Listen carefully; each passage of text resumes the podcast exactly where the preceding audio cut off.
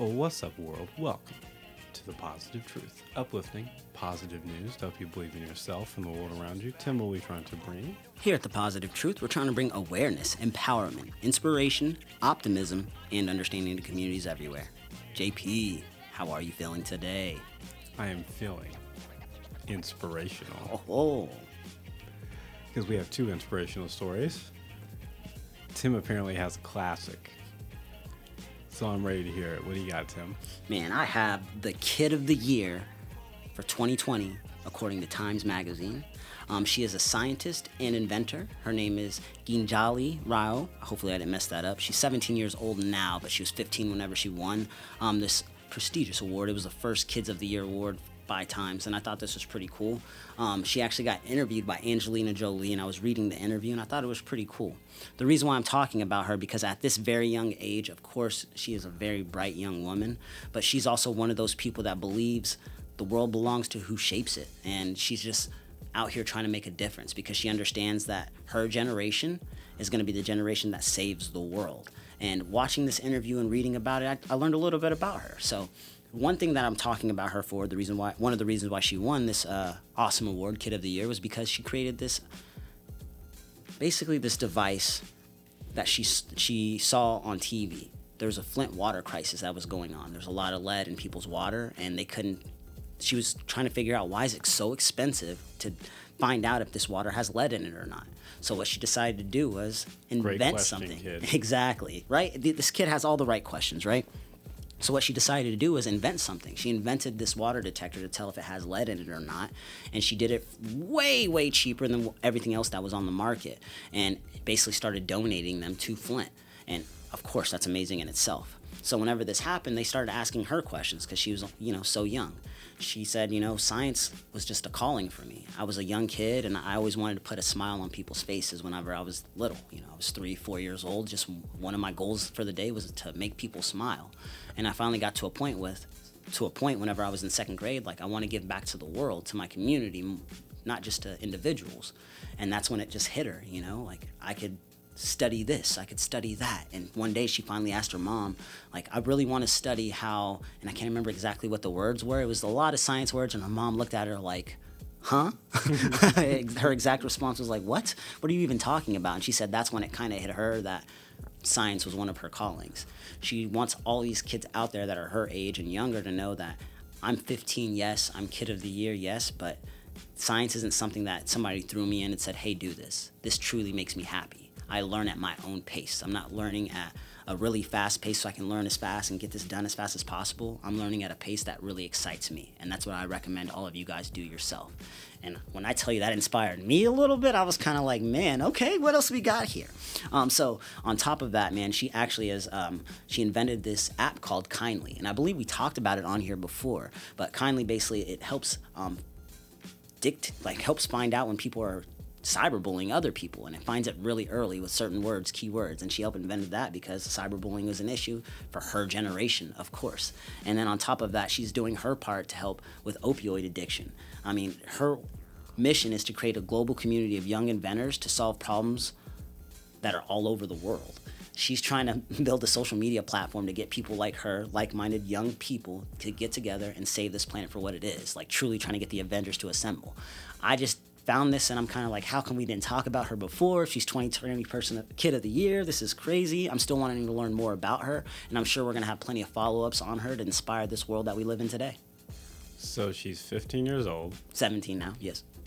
17, invented something to help track people, keeping people healthy from lead out of their water that the government couldn't do. Affordable too. Oh, oh, oh, and affordable. And then she was like, let's stop cyberbullying. And then she started teaming up to make an app that's more accessible and better and has less like anxiety and fear and hate in it. So where do we vote for her at? Exactly. Oh. exactly. She can be like the first 17 year old president. All I care right now, man. She's out here doing things. You have my vote. Also, I just want to. We've done a lot of Flint stories. It's all. It's never been the government. It's been like people. I see a problem. I'm gonna go give back and stop it myself. Absolutely. And that's mostly been how it's been solved. So taking people taking action into their own hands, and yeah, that was perfectly said. 'cause I immediately started thinking like it's not just Miss Rao over here. It's not just uh, Jaden Smith. It's also all those thousands and hundreds of people that were driving from their city, their town, giving clean water to these kids and these people so they can have just to drink, just to bathe. Like I remember whenever this crisis was going down and it was getting the immediate attention that it needed. There was a lot of people doing a lot of positive things, and you're absolutely right. It's people stepping up doing the right thing. Shout out to all you guys that out there doing the right thing. definitely. So I got to follow that up, but I got you, Tim, because I have a story of a first. Her name is Rachel High, and she just graduated and just earned her bachelor's degree at 44 years old. Hey, in Alde in Alde Aldile in Australian University. Is she the first woman to ever get a degree? Of course not. She the first Australian? Of course not. So what is she the first of? She's the first Australian ever to have Down syndrome to ever earn a bachelor's degree. take that world! Sorry, I just got hyped. So you can imagine the challenge she had. She started college more than a decade ago. She got put in a foundation course and she was like, I want to do this. She took the foundation course. She was like, I passed it, applied, and then she said the next decade was the hardest of her life. She said from the very beginning, there was bad vibes pushing her close to the breaking point early in her studies. She was nervous, scared, and she had no no idea what to expect from university because there was no one to help with anyone with disabilities because it had never been done before.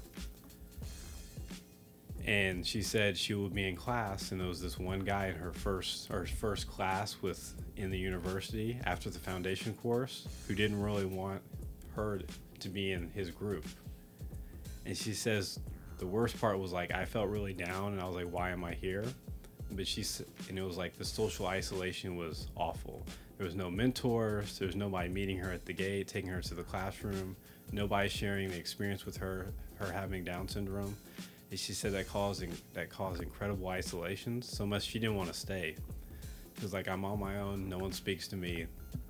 No one seems to care about me. And that's kind of how college is. It's like it's tough, man. It's tough on your mental for sure. it's on you. We don't care. We already got your tuition money.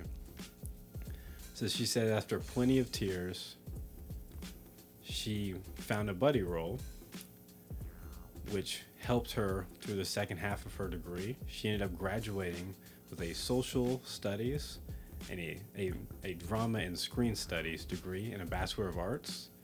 Whenever she got it, she said, I need to get a job to help people like me. And so she has teamed up with with one of her professors, Professor Robertson's, who specializes in disability and community inclusion. And they said because of Rachel, we need to do things to help. We need to listen to her story to help make ourselves more inclusive. Her final research paper was about her was taught was titled "Graduating University as a Woman with Down Syndrome: Reflecting on My Education." The paper was published in a peer-reviewed journal last month, and it was basically just like I had to go over this, I had to do this, I had to overcome this. No one even thought about this, and it's being studied in universities around the world right now in order to make it more inclusive. And she's t- going to work with them to help it be more inclusive for people with Down syndrome all over the world. So shout out to Rachel High for not giving up and instead making a road for people after her. All over the world. That is a heartstring puller at the end, JP. Woo! Classics with the positive truth. I liked it. Liked it all, man. That, that's pretty inspiring. I'm not gonna lie. I know uh, Edna. I'm gonna have to tell her to tune into this episode because she'll enjoy that story for sure. As Tim would say, to Sabes. Before we get out of here, we need to pause and do audio meditation. It's where me and Tim talk about one thing we're grateful for each because in the stresses of life, we often overlook all the great things going on in our own lives. We encourage everyone listening to think of one thing you're grateful for as well. guaranteed to make your day so much more positive. Tim, what are you grateful for today? Rest. I'm just grateful for rest, man. It's so appreciative. So I'm so appreciative of rest. It's you know, there's just, there's just times where you don't actually get good sleep. There's times where you're really busy, but whenever you actually get some sleep and you recover, it's kind of like, oh, that's what this is for, recovery. I got you. So yeah, I'm grateful for that. You, sir, what are you grateful for today? I'm grateful for everyone that gives their kids social media training so they double check their messages and make sure they don't fall any any sort of trap or anything bad can happen. Because it's a dangerous world out there. You never know who's messaging you. So always make sure to give every young person those social media, you know, because hmm, training, you never know when you need it. Tim, do you have a quote before we get out of here? Oh, this week was hilarious. Everyone you admire was once a beginner. Quotes by Tim. If you want to support the podcast, make sure to like, share, subscribe, rate, and review. Five star review helps us out so much, helps us spread our message of positivity out to the world. We also have a Patreon where if you subscribe, you get a bonus positive news episode every single week. And we take all of our Patreon money and our sponsorship money and we donate it every single month when we do our favorite positive news stories of that month. And whoever the Patreon tells us to donate to, that's exactly where we donate to. We're out. Stay positive.